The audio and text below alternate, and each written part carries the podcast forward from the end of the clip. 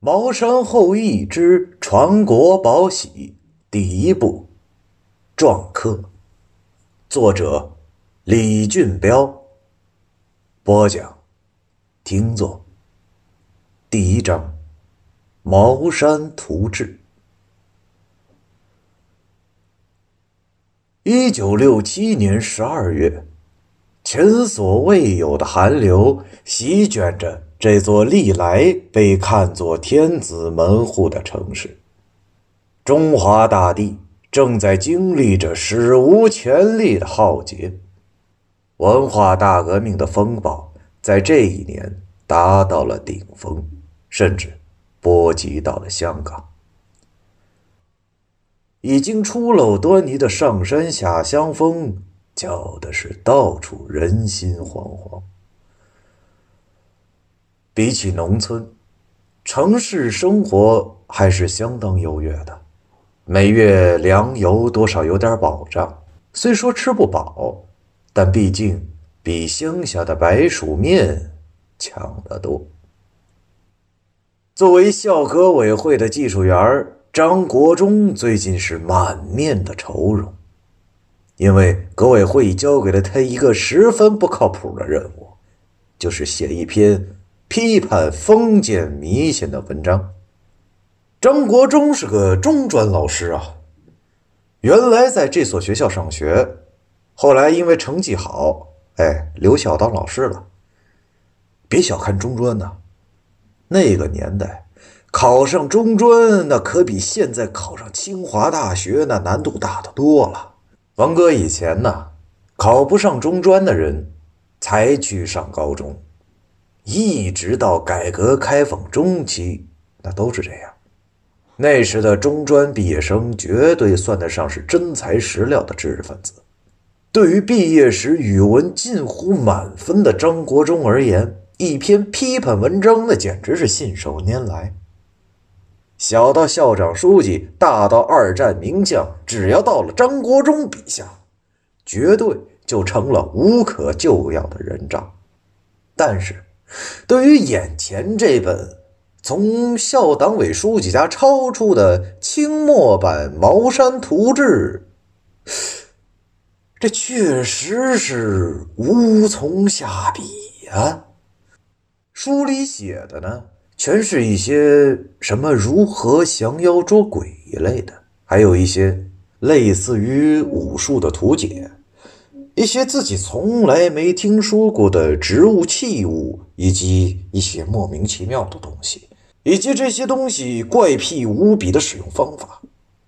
更让张国忠摸不着头脑的，就是记述着如何解决一些看似生病的人体症状。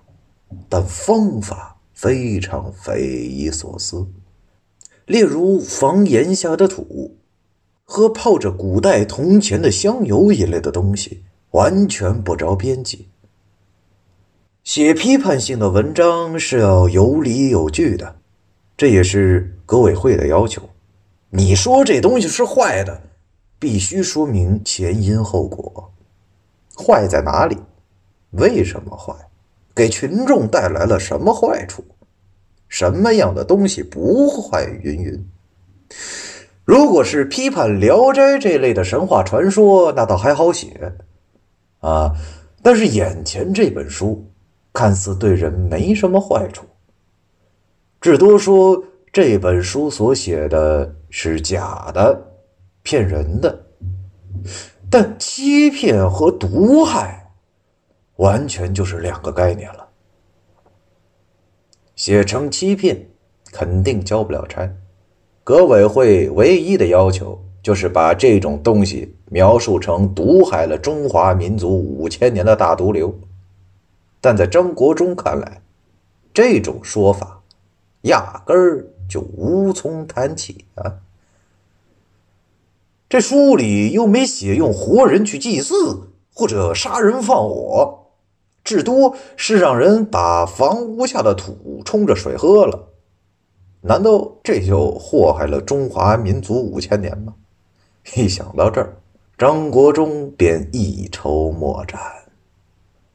两个礼拜过去了，张国忠始终在翻看这本《茅山图志》，指望从中找出点什么破绽来。但书中内容看似不着边际，但实际读起来却环环相扣，无懈可击。此时，张国忠的爷爷颤颤巍巍地从阁楼上下来了。孩子，那书上啊写的都是真的。不信呐，你就随便找个人试试，啊。那个无产阶级的叛徒，我跟你没有关系，不要干扰我的革命工作。自从爷爷被扣上了叛徒的帽子，张国忠家里就跟古代被抄家的大臣那没什么区别。先是父亲在厂里被批斗，然后开除；后是自己入团受阻，自己家的玻璃也被外人给砸了。最后还是一家子人含着眼泪跟爷爷签了断绝关系、划清界限的字据，才勉强息事宁人。从此后，张国忠的爷爷只能一个人住在四面漏风的阁楼里。一家人虽然心疼，但也没有办法。张家和几个邻居混住在当初意大利租界地的一个木质洋楼里。他们的一举一动，那邻居都看着呢。除了半夜偷偷给爷爷塞一条棉褥子，只要白天稍微做点亲密的举动，都面临被邻居举报的危险。爷爷笑了一下，扶着墙一步一拐的下楼去了。不过，爷爷的话倒是给张国忠提了很大的醒。是啊。我找个跟书上描写的有同样症状的人，用书上的方法试试。这倘若不灵，那这套东西不就不攻自破了吗？说实话呀，这时的张国忠对书上这些匪夷所思的内容还是半点都不信的。可是，书上描写的症状实在是不太好找啊。拿着革委会的介绍信。张国忠在一个礼拜走访了几百户人家，都没有发现有类似的情况。正当张国忠准备放弃这种大海捞针般的寻找，另辟蹊径时，一个消息传到了张国忠的耳朵里，说这天早晨，革委会的小刘跑到张国忠家，告诉张国忠，学校党委书记魏老二。死了，凡是被批斗的人啊，都要去掉尊称，起个外号。批林批孔的时候，连孔老夫子都被安上了“孔老二”的外号，就更别提这个名不见经也不传的书记了。是畏罪自杀，他媳妇儿疯了，但神志很清醒，只不过不时的胡言乱语，说的全是魏老二年轻时的事。革委会认为他媳妇儿想给魏老二翻供，让张国忠一块儿去审魏老二他媳妇儿，然后呢写一份批斗书。这个消息让张国忠心中一动，因为这个魏老二媳妇的症状似乎与《茅山图志》中描写的一些症状十分吻合。只要我用书中的方法试试，无效的话，那论据就有了。想罢。张国忠把家里的醋瓶子揣在了包里，带上纸笔和事先找好的柚子叶，和小刘出发了。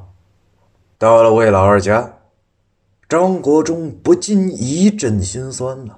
说实话，魏书记生前为人很和善，而且博学多才，琴棋书画那是无所不能。很长一段时间里，张国忠曾经很崇拜魏书记的。但此时，魏书记家那跟十几年没有香火的破庙没什么区别了，到处是打砸抢过后的狼藉。只有魏书记的妻子一个人躺在床上，嘴里流着口水，胡言乱语个不停。在床边。站着几个满脸严肃、年轻的学生和老师。张国忠找了张破报纸，直接席地而坐，仔细地观察着魏书记的妻子，认真地听着他说的每一句话，每一个字。我怎么可能是叛徒呢？我我三十八岁入党，天津解放的时候，我是我是小纠察队的队长，还抓过特务，立了功，我我档案上都有的。你们说，你们说的都是诬陷。